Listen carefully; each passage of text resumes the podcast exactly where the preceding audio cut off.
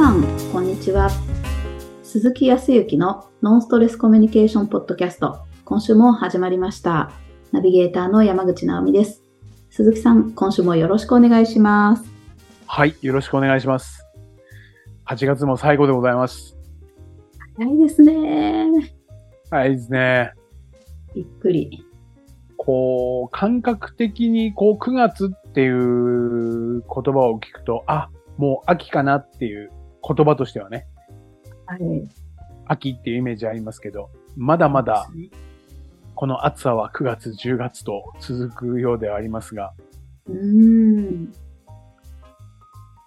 もう、もうでも学校によっては、えっ、と、夏休み終わってるところももう出てるのかな？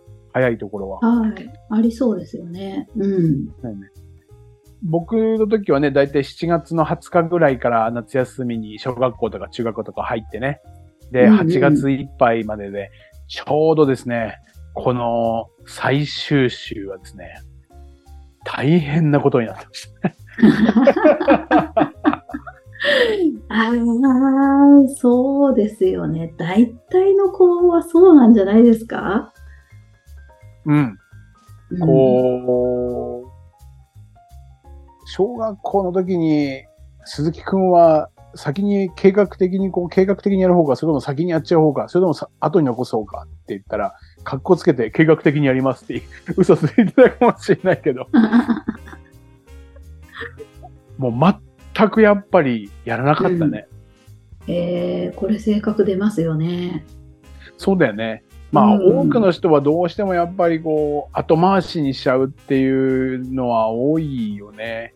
うーん。後回しにするよね。はい。うん特徴はね、後回しするの多いんですよ。いいことも悪いことも。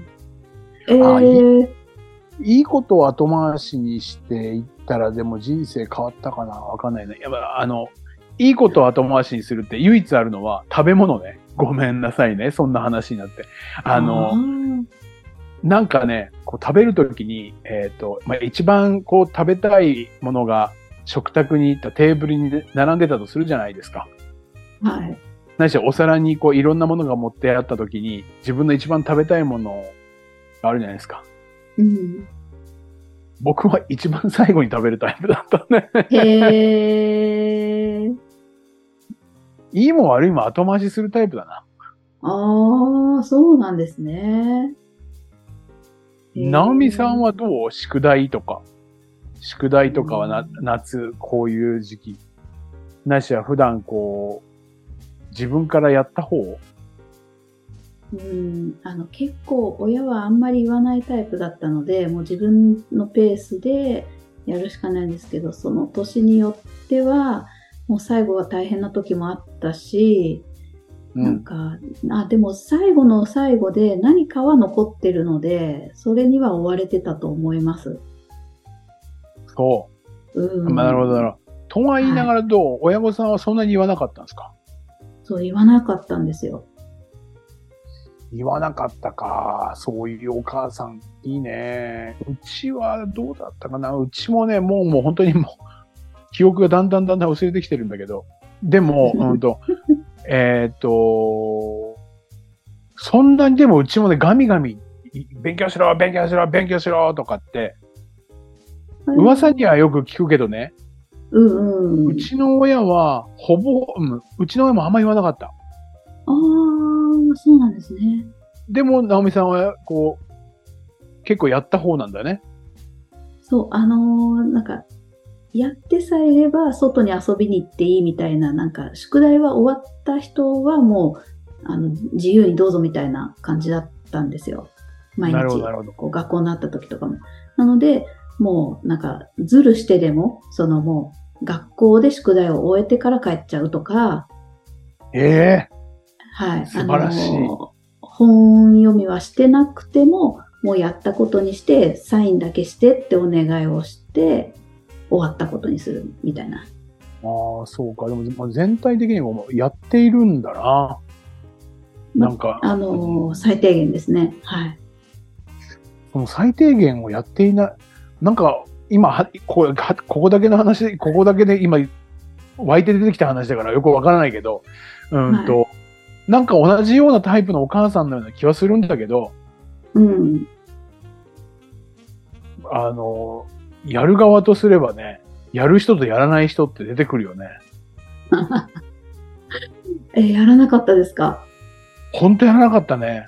えー。本当にやらなかった。いやあ、怖くて逆にできなかったんです。その、あ、やらなかったら、ああいう感じで先生に怒られるんだな、みたいなのが見えるじゃないですか。見える見える。ああ、そうね。そう。それ、そこになんか自主性っていうか、やらなきゃっていう気持ちが、いやろうっていう気持ちが出てきたんだね。はい。できるだけ逃げようと思ってたような気がする。えー。ああ、わからんもんですね。となるとですよ、となると、うんと、まあ、言うお母さんもいれば、言わないお母さんもいいるでしょ？で、まあ、うんうん。今たまたまお互いに比較的言わないお母さんだったけど、やる人もいれば、やらない人、それに乗せてやらない人もいるし。はい。となるとですよ、あの、うん。ちょっと前に相談を受けたことがあったんですよ。もうはい。本当に、あの、息子さんだったんだけど、うちの息子はね、勉強しろ、勉強しろ、勉強しろって言っても、やった試しがないんですよ。でも本当に心配で、もう社会人になる前にね、なんか、いわゆる飛行に走っちゃうんじゃないかとか、うん。ものすごくし、あの、心配をされていて、うんうん。で、そのお母様は結構、ゆ、うんと、優秀な、あの、学校を出ていらっしゃったこともあるんだと思うけど、うん。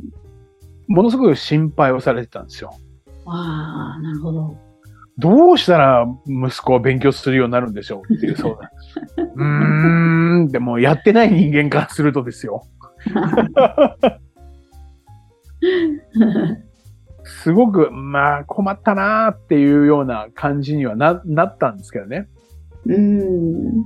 で、まあ、結構、その、今ちょうど夏休み最後でね、ほら、宿題やらなくてどうすんの？学校行ったら怒られるよとか大変なことになるよって言って、その先に、このままで行ったらうちの娘、子娘、もう大丈夫かな？高校の受験とか大学とかとかって、ね。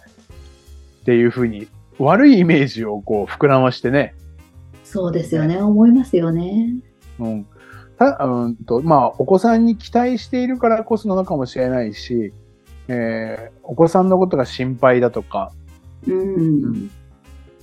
お子さんに、こう、もう、良い、い今素晴らしいとは言わないけど、世の中に出しても、こう、社会人として、ね、うんえっ、と、世の中に出ても恥ずかしくないぐらいの子でいてほしいみたいなところは、親だから誰しも思うとは思うんだけどね。そうですよね。はい。あの、確かに僕も少なからずとも思いましたよ。うんうん。思ったし。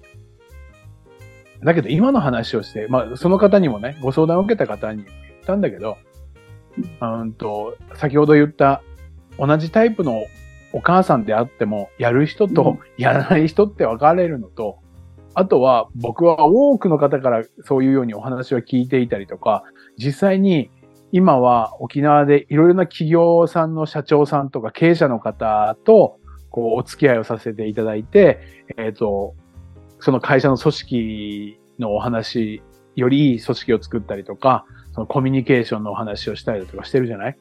はい。で、経営者の方によく聞くの。勉強しましたって。で、ー親御さんに、親御さんに言われましたとかって言うんだけど、多くの人はね、言われてやってる人いないね。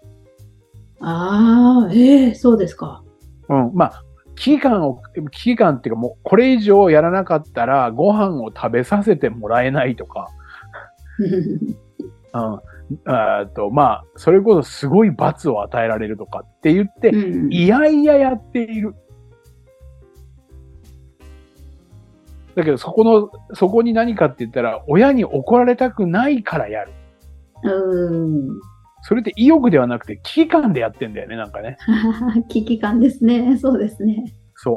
だけど、それでもね、会社の経営者になってらっしゃるし、多くの方は、もうやんちゃなガキ大将で勉強も何もしなくて朝から晩まで、えっ、と、楽しく外で遊んでましたとかっていう人で経営者になって、すすごく、まあ勉強されてね、経営者になってらっしゃる方も多くいらっしゃるとは思うけど、うん。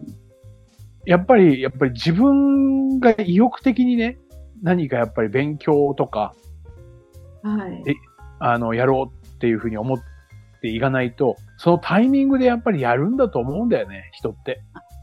あそうですよね。うん。人にやられてど、人に言われてどうこうっていうのは逆に意欲を削ぐことが多い。間違いないですね。はい。そうだよね。はい。そんな気がする。それで、うんえっ、と、その親親御さんにもちょっと強い言い方になっちゃったかもしれないけど言ったのは、子供に対して心配なんだけど、うん確かにね、何が一番なのかって言ったら、自分がただ安心したいだけだよね、きっとね。鋭い。そうですね。はい。勉強したからって言って、素晴らしい社会人になるかって保証されているわけではないし、うんうん。勉強しなかったからって、大変なあ悪事を働くような子供になるわけでもないし、そうですね。そ、それも全て子供本人になるわけじゃない。うん。親御さんの気持ちは十分わかるけど、気持ちはわかるけど、それは何かっていうと自分がただ安心したいからっていうふうに思ってしまうと、ただの押し付けになってしまって、ああ。一見愛情とか思うかもしれないけど、それは愛情ではなくて、自分の、お自分が安心したいだけのなんかじ自我とか、ある意味エゴだよね。うん。みたいな。なところになっていく。うんうん。はい。で、と思ってそういう話をするんです。それでもうん宿題はやってもらいたいだろうし、うんねまあそれはもうどこまででもそうなんだけど、でも今日、直美さんは比較的やる側でしょ？ね、うんうん。で僕はやらない側だけど、お母様は、まあ親は、両方とも同じような価値観を持っていたけど、うんうん。あんまりきこう強く言わない。はい。ねこれってやっぱり親って自分基準で子供を見てるよね。ああ、うん。それ、そうですよね。うん。そうだよね。でもタイプってあるじゃない、やっぱ直美さんはやるタイプ。あ僕はやらないタイプ。あ。はい。まあ、もうちょっと、心、あの、心理学的に言ったら、うん。あの、右脳と左脳じゃないけど、おお。計画的に何か物事を進めるっていうのは、比較的思考で理理論立てているから、えっ、と、左脳、左側のタイプ。うんうん。それでどちらかというと、失敗したらいけないからやっておこうとか、はい危機感を感じながら、あと、こう、こなしていくっていうのが、どちらかというと、左脳な人。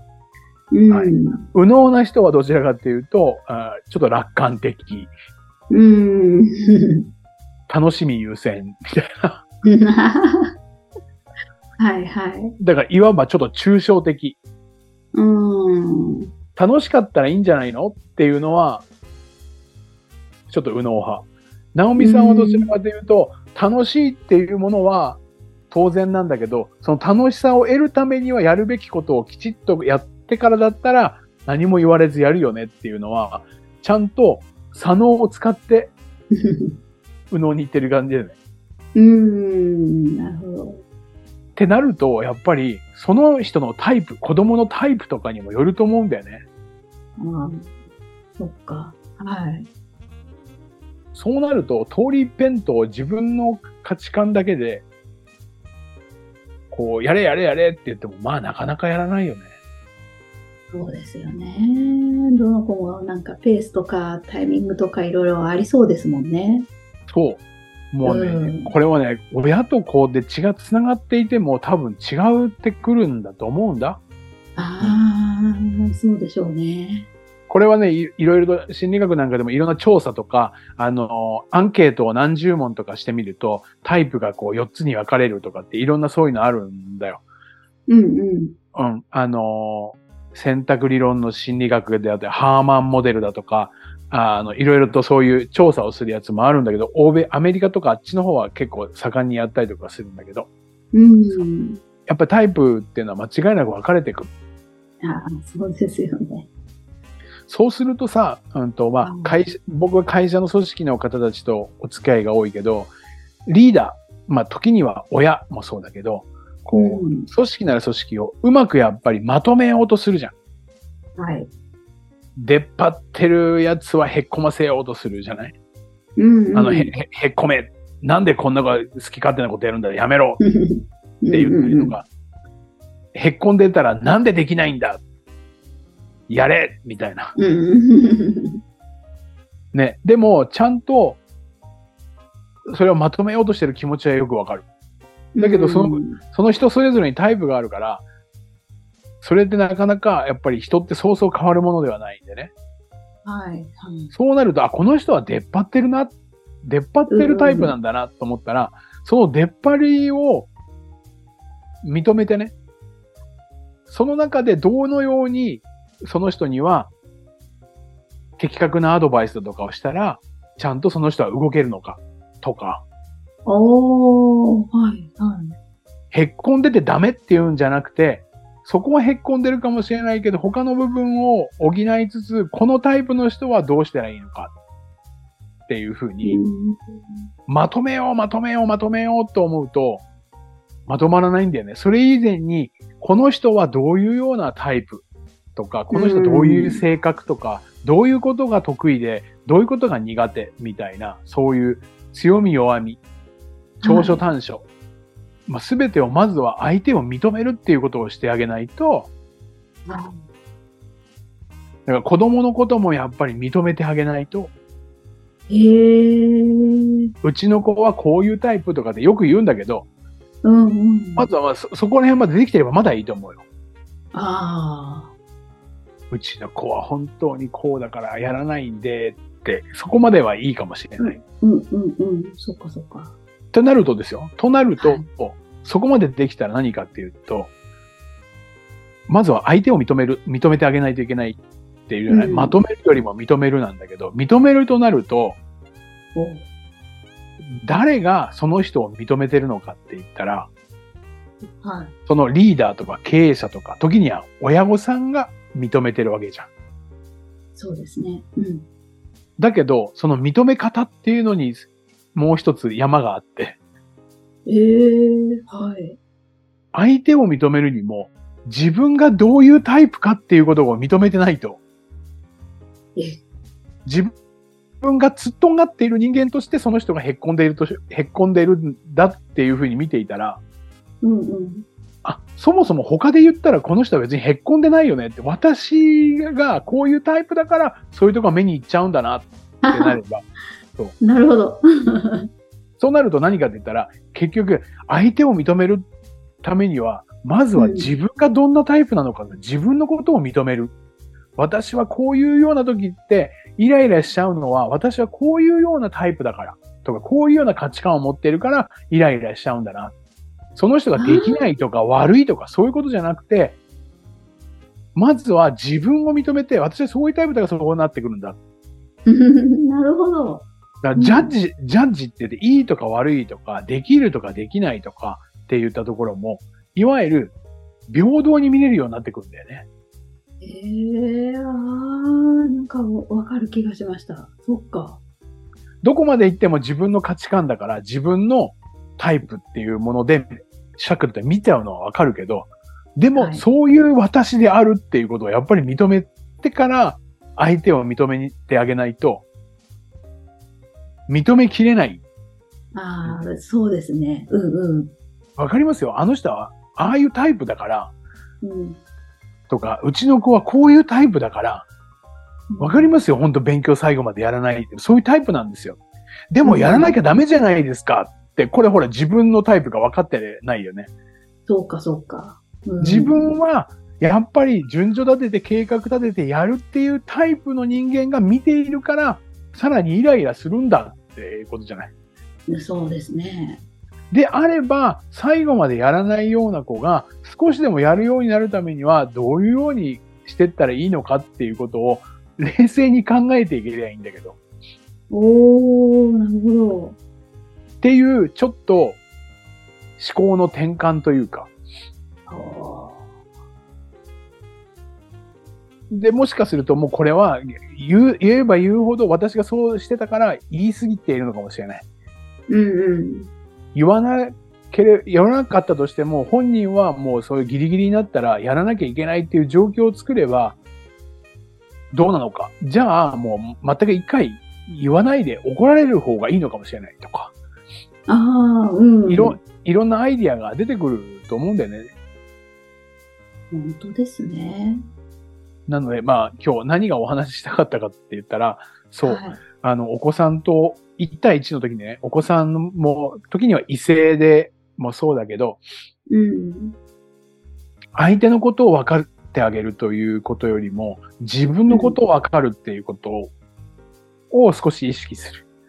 相手にイライラするのは何かって自分基準でイライラしイライラしているっていうこと。っていうことは自分はこういうような時にはイライラするんだ。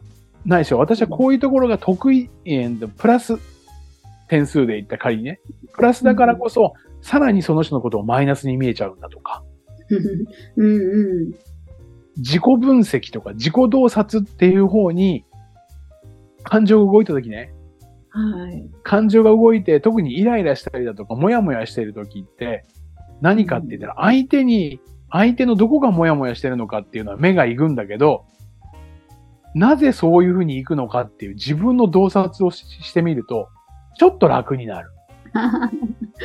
ああ、本当ですね。なんか逆視点で自分のことがある意味ちょっと欠点じゃないですけど、ああ、そういう見方しちゃうんだな、私っていう発見はできそうですね。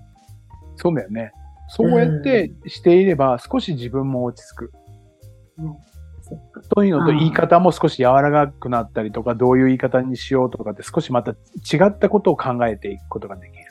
さらには、うん直美さんが言っていただいたけど、その人それぞれにいろんなタイミングとかうん。もある。だからや、はい。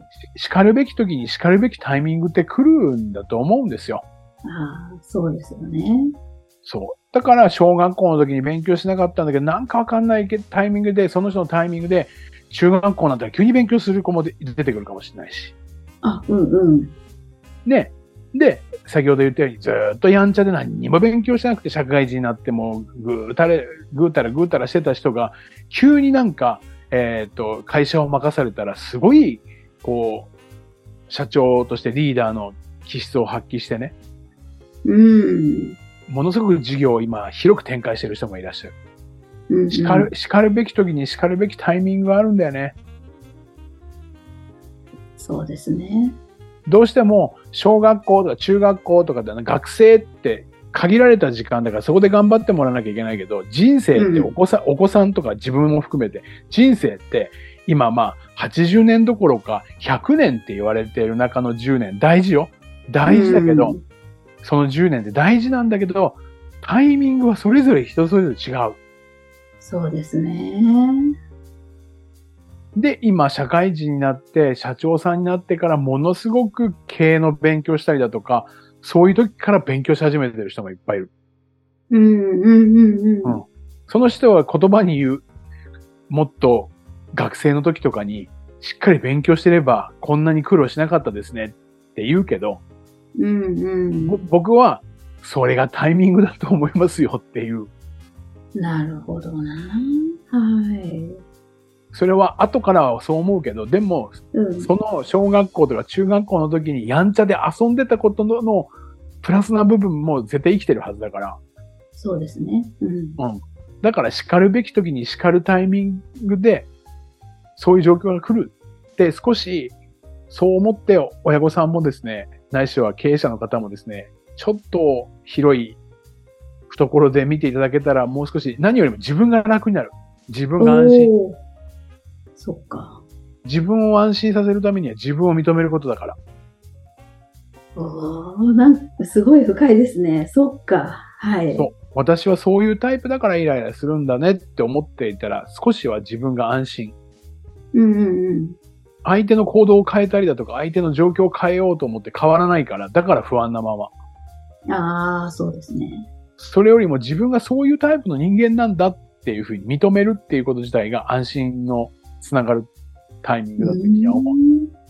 まあ、そんな話をこの前もさせてもらったので、ぜひぜひ皆さんもちょうど今ね、あとね、もう数日だからガーって言ってるかもしれないけど、まあ、やらない時にはやらない。タイミングはタイミング。